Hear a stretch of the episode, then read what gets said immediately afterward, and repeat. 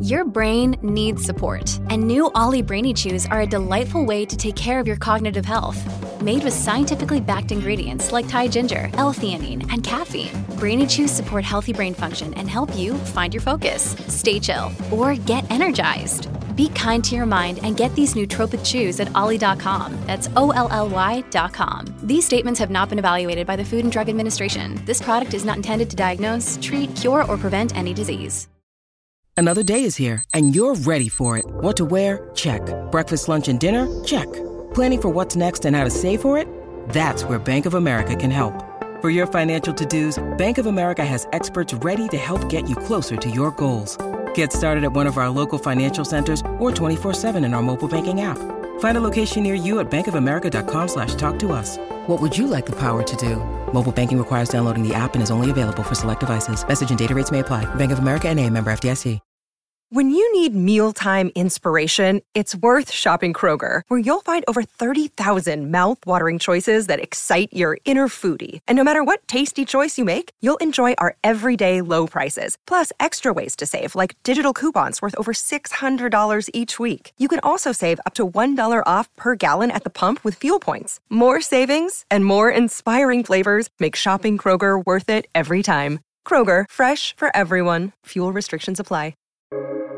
Welcome to the New Books Network. Hello, and welcome to New Books in Performing Arts, a podcast from the New Books Network. My name is Andy Boyd, and my guest today on the program is Howard Fishman, author of the book To Anyone Who Ever Asks The Life, Music, and Mystery of Connie Converse. Howard, welcome to the program. Hey, Andy, thanks for having me.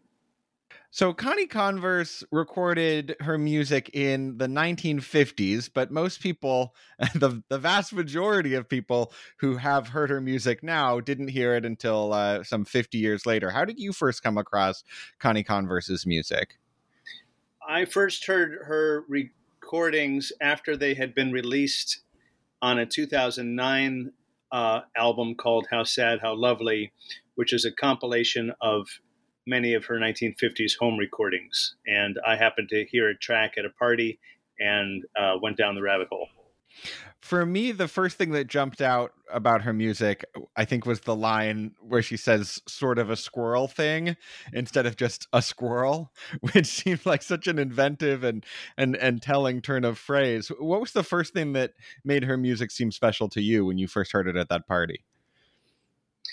Well, as I always say, it I had the experience were uh, very unique and special of feeling that I had heard this song, I had known this song all my life, but I also knew in that moment that I was hearing it for the first time, and it just uh, it gave me goosebumps.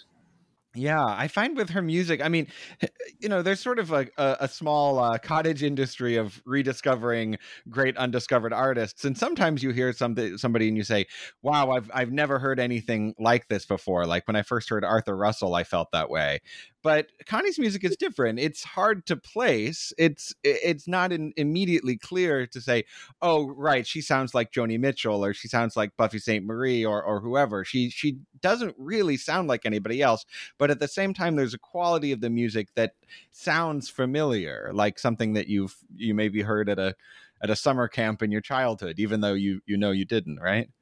For sure, it's it sounds to me like it comes from some alternate universe that we were that were we've all somehow inhabited in our dreams or in our unconscious because they feel like they're part of us these songs uh, and yet nobody has really known them until very recently uh, you write in the book that you initially didn't believe that uh, this story was true, that these were home recordings from the 1950s by someone with this uh, somewhat improbable name of Connie Converse. Why did you not believe it, and what finally convinced you that uh, the the record label uh, was was not uh, putting on an elaborate bit?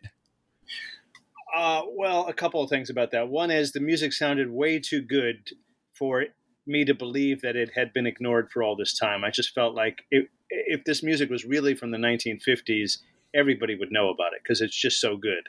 Mm-hmm. Uh, but then also, you know, when I started uh, just Googling around, as any curious person would after hearing the music for the first time, I could find nothing about Connie Converse prior to the 2009 release of these recordings. So, no contemporaneous uh, reviews of her shows, no footage of her performing, um, n- no articles about her at the time that she was said to be performing. So, I just thought, well, this this seems a little too precious to be real. This is clearly somebody today who's made up this fictional character called Connie Converse, and uh, but is writing these songs and releasing them right now. What is right and what is wrong about calling Con- Connie Converse the first singer songwriter? She's been labeled that before. Uh, yeah, I haven't called her that. And um, what's wrong about it is that people have been uh, have been singing songs that they made up uh, you know, since humans have been singing songs and making up songs. Mm-hmm. Um, so well before the the advent of recorded music, um, singer songwriters would have to include, uh, you know, um, people like Hank Williams and Robert Johnson and Hoagy Carmichael and the Carter family and uh, you know any number of people who were writing songs and singing them from the beginning of recorded music history. Um, I think what people are referring to when they call her an early or the first singer songwriter is that uh, when Connie Converse was writing these songs, she was writing in a mode that we now associate with the singer songwriter movement that started with Bob Dylan and company in the early 60s, in which the person writing the song, the person singing the song, seems to be the same person who the song is about.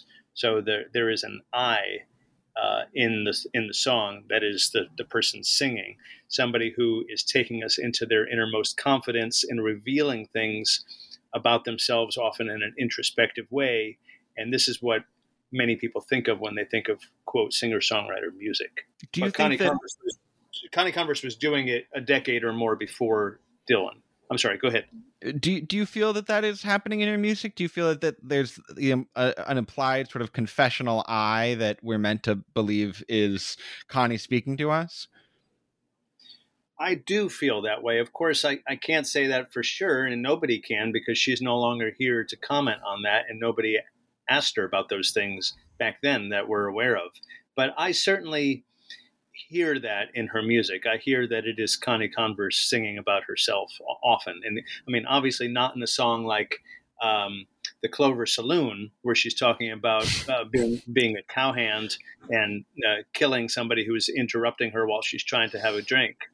Um, but in a song like One by One or a song like Talking Like You, uh, I I hear Converse.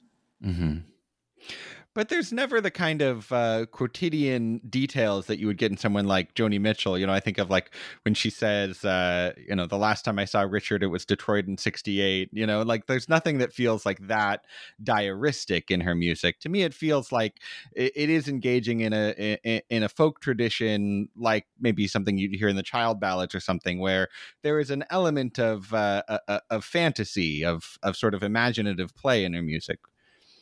For sure and, uh, uh, you know, it's not really a, a point that I want to argue because I, am not the one calling her a singer songwriter. Um, I, right. I, I, don't really think I don't think those labels really serve us in any way. But um, uh, you could certainly one could certainly compare her to Joni Mitchell and find many things to uh, contrast and also find in common with Joni Mitchell's music if somebody wanted to go down that road for sure. Mm-hmm. I guess I, I asked the question not so much to litigate the genre distinction that that uh, you seem to be, you know, rightfully uh, not that interested in, but sort of to get at the broader question of, you know, when you say her music is is so great, is so special, I certainly agree. I love her music as well. But for somebody who hasn't heard the music, what would you point to as saying? You know not maybe this is what she's doing for the first time but this is why this music is is great and and worth listening to and worth uh, writing a 400 page book about. Yeah uh, well i would say or and i do say to people when they ask me that awful question what kind of music does she play?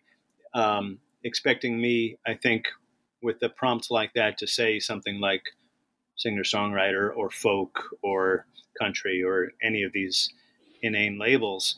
Um, uh, what I usually say to people is that she writes very personal music, uh, that it is very often very funny, very literary, uh, that it always includes the listener as a collaborator in the music. I think for me, the experience of listening to Connie Converse's music is a collaborative one. Uh, there is room in there for me as a listener to bring something to it.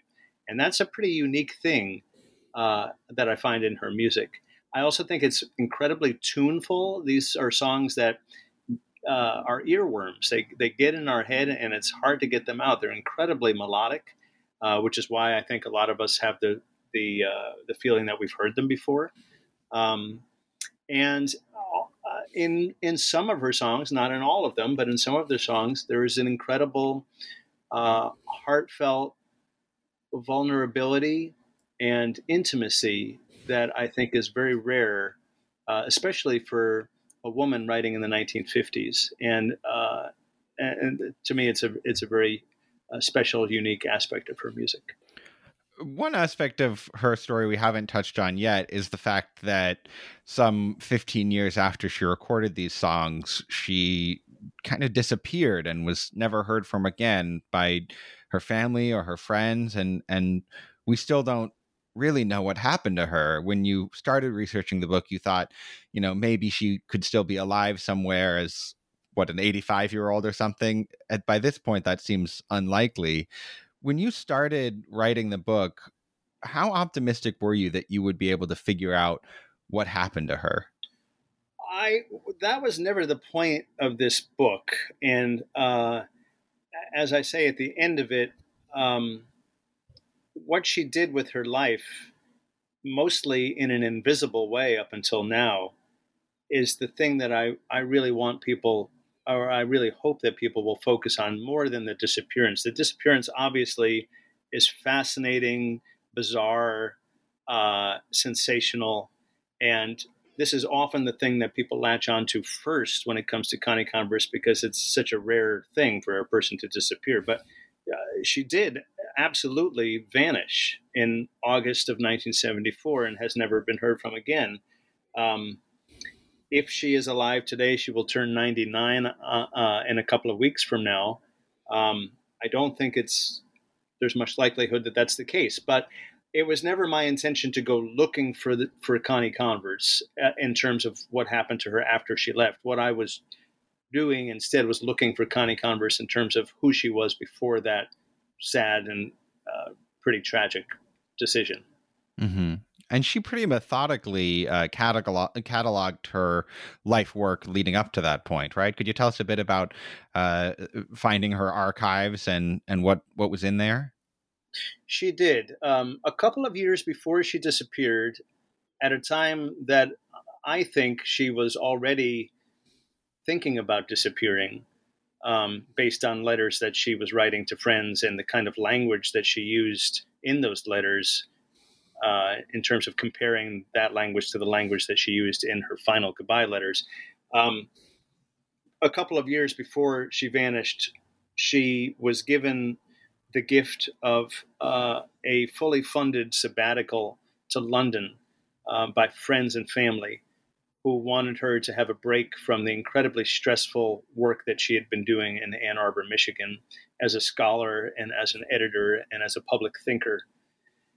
Um, when she went to England, or just before she went to England, I should say, um, she cataloged uh, all of her writings, diaries, photographs, artwork, um, projects, etc., in a five drawer filing cabinet uh, complete with a nine page table of contents that included uh, what was in each drawer and within each drawer what was in each folder.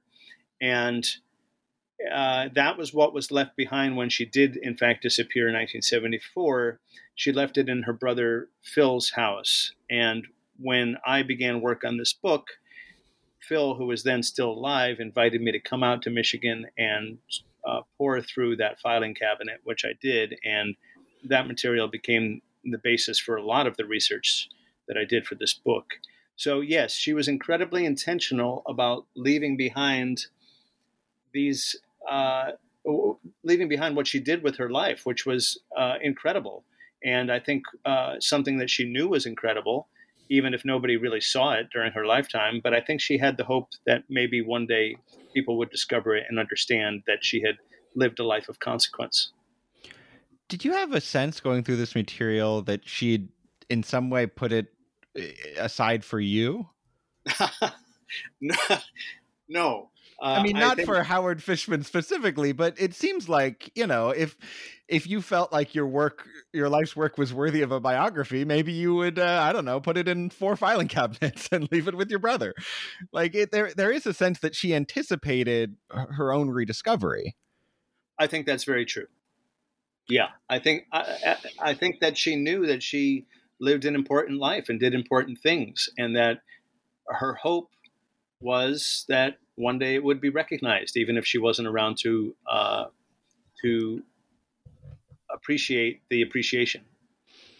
I think for me, that's what's so fascinating about the disappearance is that she very intentionally disappeared, didn't leave a trace, didn't tell anyone where she was going, and yet she also very intentionally stuck around in in the form of her archive. I mean, it it it's it's a, a weird combination of a desire to disappear and a desire to persevere. Yeah, I agree with you. And my sense, you know, this is total conjecture uh, and not something that I, I say uh, uh, specifically in the book, but my sense is that she felt that um, she had done enough, uh, that that what she left behind in that filing cabinet represented a life's work. And if she did indeed go on to have another life after she disappeared somewhere else, maybe even as someone else, uh, it's I think it's quite likely that um, she just got whatever little job she uh, needed in order to get by, uh, but was not going to engage in the kinds of explorations and pioneering uh, kinds of um, work that she was doing before she disappeared. That uh, she had already done all that. Nobody really cared about it. And her disappearance was a way of saying, well, here's what I did. Maybe one day somebody will appreciate it, but I, I'm done. I'm done with this work. And here it is in one of her i forget whether it's one of her letters to a friend or a relative or something around the time of the disappearance she talks about being fascinated by humanity, but yeah. never really being able to slot herself into it. And I found that so um not to get too biographical, uh intensely relatable, but also just uh-huh. so so sad. Uh, you find that to be true for you? Oh yeah, sure, all the time. I mean, you know, I'm I'm I'm a playwright, and I feel like that's maybe part of being an artist is is eh, having holding humanity at a little bit of a arm's length and and and trying to figure out what are these what are these people doing. I mean, I think it's probably my confusion about humanity that leads me to try to write you know realistic drama. Like if I can if I can you know create a, a believable simulacrum of humanity, maybe that that's the same as understanding it. Yeah, yeah, so true, and and it makes me think, uh, sadly, about the fact that um, you know maybe if Converse had had more of an artistic community in Michigan as opposed to uh, a community-minded, scholarly community, that maybe she wouldn't have felt so disconnected and wouldn't have felt quite so alone because clearly, you know, in in terms of her letters and in terms of the the larger scope of history and humanity, she wasn't alone. She was. You and I are with her, and every artist who's ever thought about these issues are with her, and every artist who came before her was with her. But for whatever reason, in that moment that she was writing those letters, she she felt completely uh, alone. Mm-hmm. Let's talk a bit about her kind of life story. What was her family background? She came from a, a very a restrictive uh, Baptist religious New England family uh, whose roots on both sides went all the way back to the 1630s in America. Uh, so, fam- two families, the, the Converses and the Eatons, who were part of the establishment of uh, what became America and uh, all the things that go along with that. So, uh, early uh, Puritan kinds of uh, sensibilities uh, that led to her um, religious upbringing and the kinds of moral and ethical, uh, um, I don't know, strictures that were modeled for her in her home. Um, any music that wasn't religious or classical was not allowed in her house. Dancing was forbidden. I'm sure that cursing was forbidden. Um, her father was a, uh, a minister who also became the head of the Anti Saloon League in New Hampshire and uh, was in that position all throughout Prohibition and even after Prohibition was repealed. Uh, her mother played piano in the church, and they were incredibly traditional minded people. And obviously, Connie Converse was not any of those things and spent her life, I think, fighting against those kinds of sensibilities. It, it occurred to me that the, that word saloon in anti-saloon league i mean that obviously shows up in the clover saloon but she has other songs that that mention kind of going out and drinking and you know alluding in a slightly uh, uh, evasive way to sexual promiscuity. Do you see her music as in some way a rebellion against her upbringing? Well, certainly some of those songs are uh, have to be that. I mean, in in her song "Roving Woman," she talks about ladies not being supposed to habituate saloons, uh, and yet she says in the song, "That is where I find myself in, on many afternoons." Uh, so uh, yes, the fact that she chose that word saloon, both in that song and in the Clover Saloon, um, seems to be a direct rebuke to her father.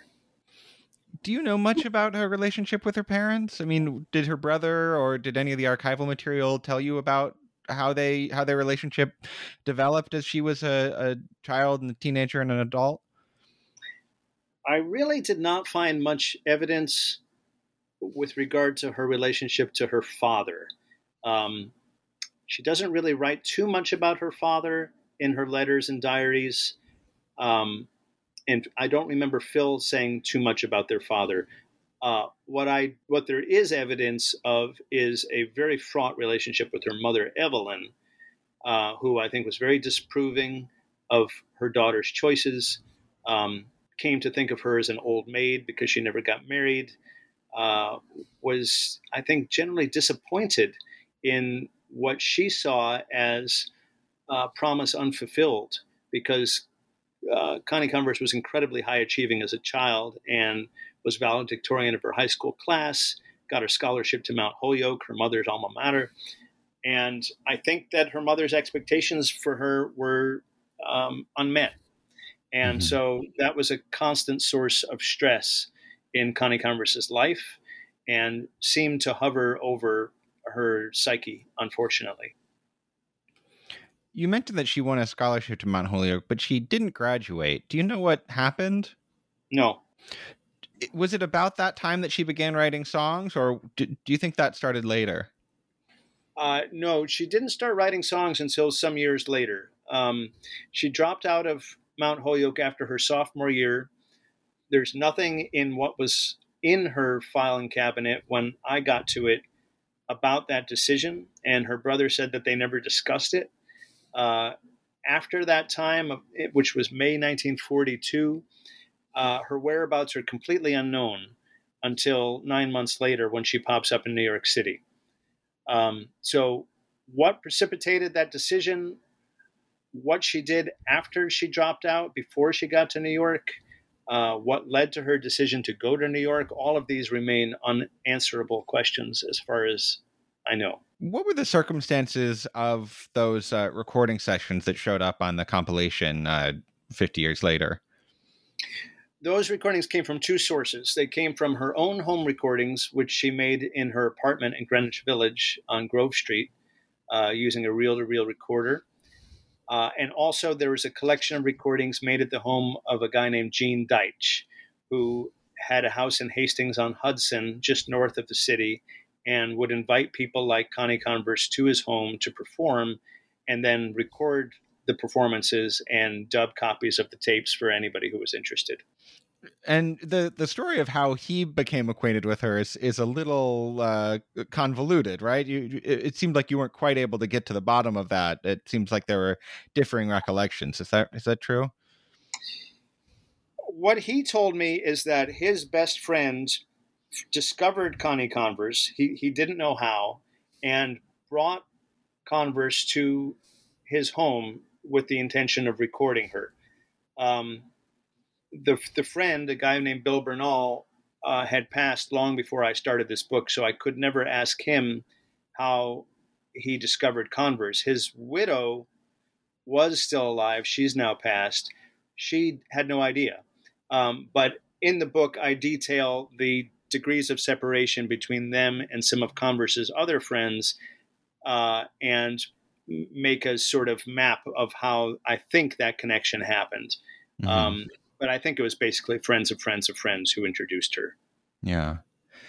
And and that in itself tells us something about her music i think i mean you you mentioned talking to people who haven't ha- hadn't heard these songs in 50 years but when you mentioned connie converse were able to launch into them and give you you know pretty much word for word like a whole verse i mean that that that really tells you that her music impacted them deeply and and that at least a, among a small community, people wanted to share that music with each other. Yeah, that was one of the most incredible finds in my research. Uh, was locating two different people who had heard Connie Converse in the 1950s. People who were now, who were then, when I interviewed them in their 80s, late 80s, I think, uh, who had never heard the uh, recent recording "How Sad, How Lovely" or the recent album of those '50s recordings. So had had not heard Connie Converse's music since the '50s, and yet, as you say, could recite entire verses to sing to me over the phone entire verses of her songs, yeah. having not heard them in, in 60 years. Yeah, that's just incredible. I mean, and you you mentioned talking to a psychologist who said, "Wow, you know, that must really mean that uh, the initial experience was very intense for them of of hearing that music." Yeah, the the memory specialists that I related this to said that such experiences are not uncommon, uh, even though it sounds incredible to lay people like you or I, and that the fact that they encoded these songs into their memory to that extent must mean that Connie Converse in person, in performance, had just an absolutely incredible effect on her listeners.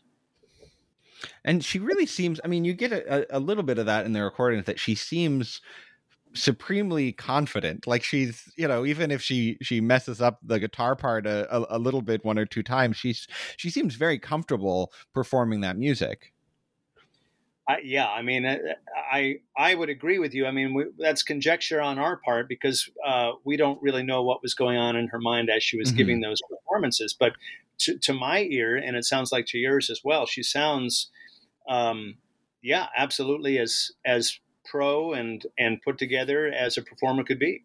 Did she have ambitions to kind of make it commercially as a musician? She did, uh, and uh, we know that because she had a manager for a couple of years, a music manager uh, slash agent uh, in New York in the mid 50s who was not able to do anything with her music, but she was certainly trying to do that. Yeah. Um, and she did she live in Greenwich Village the whole time she was in New York? No, she lived in the village from 1950 uh, to 1955. Uh, before that, she lived on the Upper West Side, and after that, she lived in Harlem, and then again on the Upper West Side and she she leaves New York in 1961 if I have that right. And and that is just so uh heartbreaking to think you know she just stayed until 1963 or something maybe maybe there would have been more of an audience for her music. I mean you know singular as it was there at least would have been a little bit of a scene uh, of of call it what you will singer songwriter music. Do you do you uh, find yourself speculating you know what would have happened if she just stayed a, a couple more years in new york? Well you know the interesting thing about that andy is that when she left new york she did not then disappear. She yeah. was, she was around until 1974 so by 1974 and certainly for years before that, say by the mid 60s, late 60s, there was a scene in which she could have thrived. Uh, not only in New York, but but internationally. I mean, that uh, her music at that point could have found a home. So, yet another unanswerable question about Connie Converse. Once the way had been paved for people like by people like Bob Dylan and Joni Mitchell and and Leonard Cohen, why didn't she come back? Why didn't mm-hmm. she try again? It's it's unknown. And you even mentioned uh, that she she lived for I think most of that time after leaving New York in Ann Arbor, which you know she was in a kind of academic milieu. But Ann Arbor's a college town. I'm sure there were coffee shops with folk musicians, you know, in, in 1965 or whatever. But uh, yeah, there doesn't seem to be any evidence that she ever kind of made, made an effort to become part of the local scene in, in, in Ann Arbor. That's right. No evidence of it at all. And furthermore, uh, a lot of evidence that people who knew her in Ann Arbor, who I spoke to, didn't even know that she had this this past as a musician in New York City. You also mentioned that she wrote a, a kind of song cycle or opera, and also wrote some uh, songs for piano and vocals. Um, how how do those musical projects kind of expand our sense of her as a as an artist? Starting at around 1955, uh, Connie Converse's musical ambitions became much more uh, uh, sophisticated. I guess would would be one way to say it, or or um, broader, uh, in which she she stopped writing the guitar songs that are heard on the album How Sad, How Lovely and turned instead to formal classical song. And she began working on an opera, um, the remains of which have been lost, sadly. Uh, but she, what was left behind in her filing cabinet were a collection of manuscript sheet music pages of the song cycle that you mentioned, which is based around the character of Cassandra, uh, and also um, a number of other songs, including settings for uh, poems by um, uh, writers like Dylan Thomas and E. E. Cummings. And although she never recorded any of those songs other than one, there's a song called Vanity of Vanities that she did do a demo of uh, with herself singing and playing piano. Um, when her brother sent that music to me, uh, I then um, rounded up the very wonderful soprano Charlotte Mundy and the equally wonderful pianist Christopher Goddard to make an album of that music so that we could know what that music sounded like. And uh, that album came out uh, almost 10 years ago now. It's called Connie's Piano Songs. So, although we don't have Connie Converse herself singing almost any of that music, we, we do have an idea of what the music sounded like because she left behind transcriptions. And how different is that music for those of our listeners who haven't heard it from those uh, those guitar songs? Do they is it recognizably the same artist or or does it no. sound no? No, it sounds like a completely different composer. It, it's almost hard to believe uh, that they could possibly be the same writer, except when you think about a song like One by One, uh, one by one to me sounds like it could be an art song. And in fact, it has been taken up as an art song by people like the soprano Julia Bullock, who recorded it on her uh, album last year uh, on uh, uh entitled "Walking in the Dark," which is a phrase from that song "One by One." Mm-hmm. And uh, Julia Bullock puts Connie Converse squarely into the context of classical art song, and I think it's not inappropriate. So, if you look at a song by one like one by one, it does seem to lead to uh, a song like um, "Somewhere I Have Never Traveled," which is a setting for the E. E. Cummings poem, or a song like "Vanity of Vanities." Mm-hmm. Mm-hmm. And uh, did did she have any success with these musical uh, compositions? Was, was, she? I mean, I think the opera was maybe rehearsed, if not performed. Uh, what what happened with this with this music? Um, it was rehearsed. There is a uh, tape that uh, I hope one day will see the light of day in, in terms of being released commercially. Um, it's not easy to listen to because it is essentially a small, a handful of amateur, what sound like amateur uh, singers getting together to sight read through four or five songs from the opera. Um, but uh, yeah, it, it, it was rehearsed.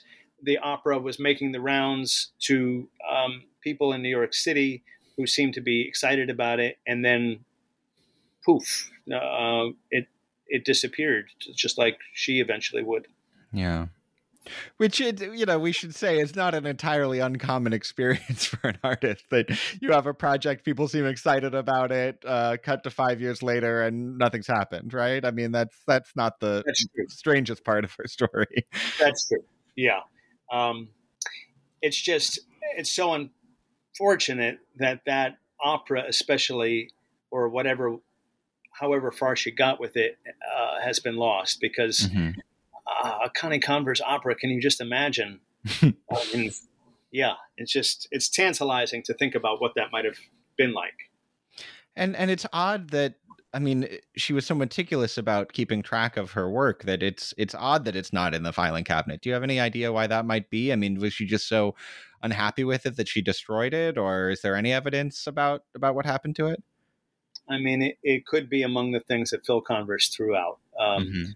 After he retired in the early 90s, Phil Converse took it upon himself to go through the filing cabinet and weed out things that, for whatever reason, he didn't think needed to be saved. And uh, that might have been one of those things. And who knows? I mean, he might have been trying to protect his sister because he felt that, you know, the opera wasn't up to snuff in terms of her artistic standards, or who knows? I mean, it's that's all just speculation and yeah. probably probably best avoided.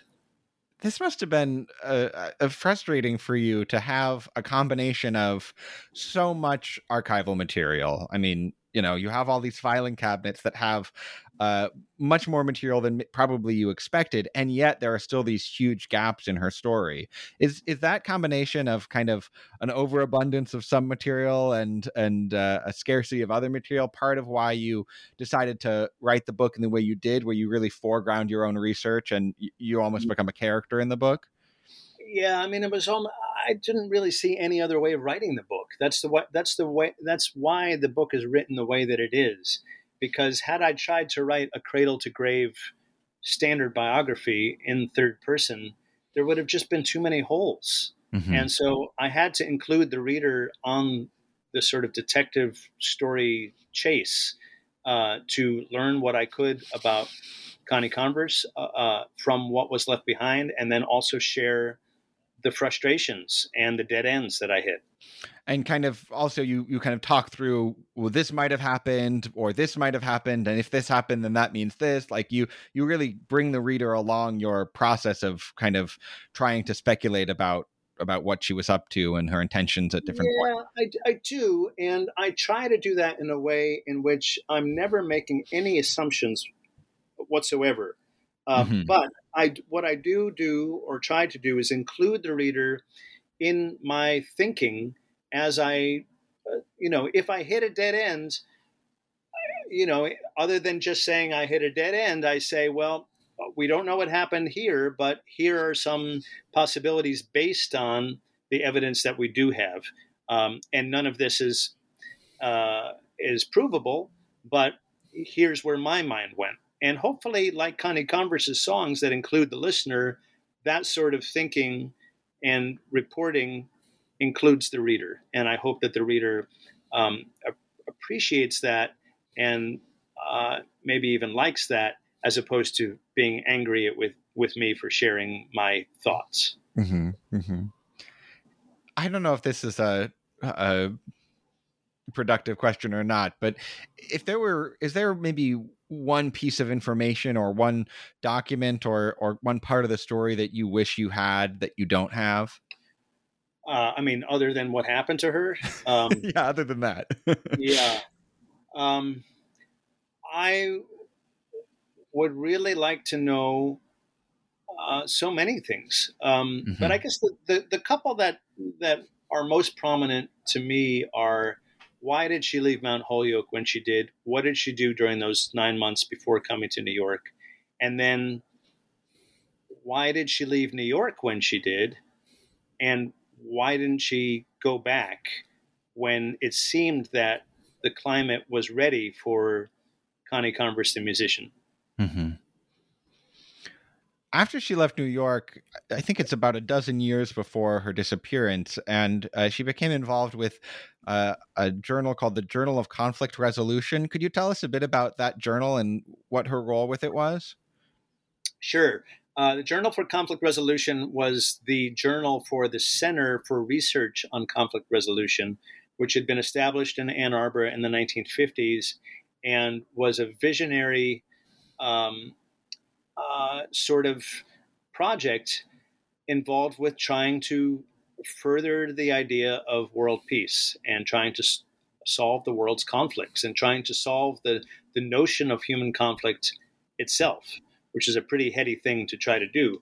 And the, you know, the journal is still around and um, highly respected. Connie Converse started working at the center in 1963, I believe, and um, ascended to the role of managing editor of its journal within a year, which is pretty extraordinary given the fact that she'd been there for such a short amount of time and that she didn't even have an undergraduate degree. And here she was manning the you know the leading journal in the world for conflict resolution. So uh, she did that from 1964 until I believe 1970, at which time she resigned her post, became co-managing editor, and then um, took a leave of absence in 72 to go to England. At which point, uh, when she came back, the journal and the center. The center had been closed down by the University of Michigan. Um, the journal had been suspended, and when it popped up again, uh, it was without Converse um, after it had been moved uh, to Yale. Hmm. And uh, what was I mean, you, you mentioned that she was the managing editor. Uh, what was kind of the nature of her work that she did in that capacity? I mean, was she reviewing submissions? Was she writing for the for the journal? Uh, what exactly was her kind of day to day work? I think she did everything from the very important job of reviewing submissions and giving editorial feedback and helping select what was in those issues to the very also important but very menial job of licking stamps and stuffing envelopes. Mm-hmm. Um, basically, everything involved with the running of that journal. Um, the only time she wrote for publication was in 1968. She published an overview of everything that the journal had published up to that point, which was a mammoth undertaking. Uh, a very, very long essay that is available online. You can Google it. It's called The War of All Against All. And in it, she tries to synthesize everything that had been written about conflict resolution in that journal during its first 10 years, which is just an unbelievable uh, task that she set for herself. And I think something that eventually led to the nervous breakdown she had in 1970.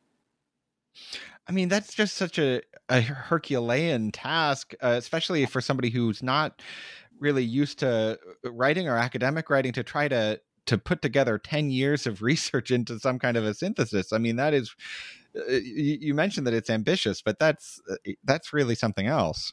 It's mind-boggling. It, it really is mind-boggling. Um, yeah it's just it's hard to it's hard to even get my brain around uh, the work that would have to go into something like that and yet she did it yeah, I mean that really gives you the sense that this was not just a job for her, but was was like a, a kind of a, a consuming passion. For sure, yeah, yeah. I mean, I, the specialization of that uh, of the writing that was going on in that journal. I mean, it'd be kind of like if if somebody today were to say, "Okay, um, here's here's a summary of everything that has been written about AI over the last 10 years mm-hmm. anywhere anywhere in the world. Here's here's a summary of it, you know, in in 100 pages. Um, that's what she was doing.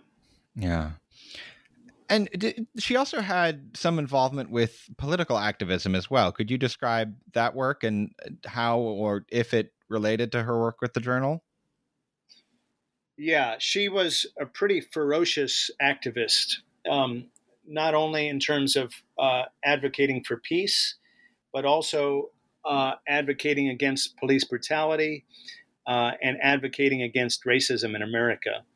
And one of the things that I include in the book in the appendix is uh, what is essentially like a proto Black Lives Matter treatise on the problem of institutional racism in America and ways that we might be able to approach it and help solve it.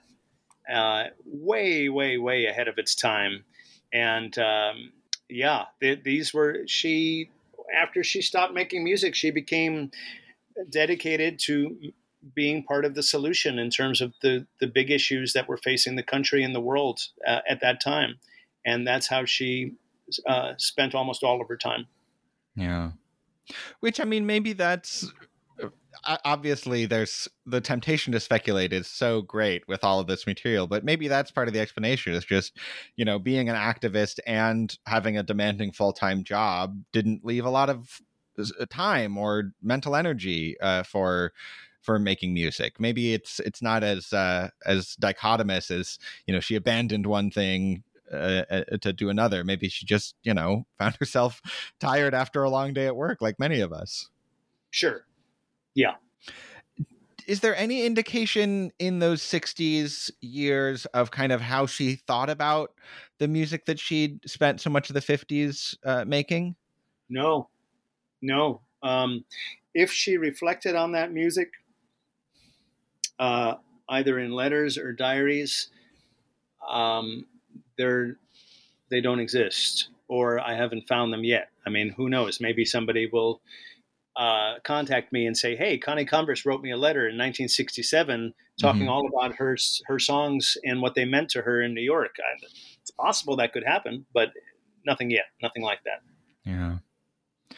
So you helped put together this album of her piano songs. You wrote a play about her life that I think included some of the songs as well. You've performed her songs as a musician. You've now written this book about her. Do you feel that your engagement with Connie Converse uh, on an artistic and and scholarly level is done? Is this the kind of the the capstone project for you, or do you feel like this is uh, going to be a continuing part of your life uh, going forward? Uh, that's, a, that's a good question. Thanks for asking it. What I will say is that my goal in all of these endeavors has been to gain more recognition for this woman's remarkable life and work. And I would say that that goal, you know, has been achieved to some extent. Maybe not to extraordinary extent. I, I extraordinary extent would be Connie Converse becomes a household name. I would mm-hmm. love for that to happen, but it hasn't happened yet. Um, but I do feel a sense of responsibility with regard to being open to doing more work should there be call for it. So should more evidence come to light about details from her life? Should there be a need to update my book with a new edition that would include some of those details? Uh, should people want me to come and talk about Connie Converse at a school or at a library or uh, anywhere where I feel that I can be of service, of continuing service to her legacy, I'll certainly do that. Great. I mean, I'm Other, doing it now, talking to right. you. yeah. yeah. Any podcasts that might want to have you on? Yeah. Uh, I'll yeah. talk about her till I'm blue in the face. Other than your work with uh, Connie Converse, what else is has been occupying your uh, your time, and and what might be the next uh, project that might see the light of day? Well, I don't want to jinx anything in terms of talking about future projects. I do have several things in the works, um, but I would say that by and large, I am trying to, um, you know, promote the book as best that I can to advocate for it on the on the um, uh, uh, on her behalf, um, and I am trying to continue to do the thing that I took away from in terms of thinking about and writing about Connie Converse, which is just try to have connections with people um, mm-hmm. and try to make make those kinds of meaningful moments happen on a day to day basis because I think that's what she lacked in her life. Mm-hmm. And I think it's, you know, more than books or podcasts or, you know, anything else we might engage in.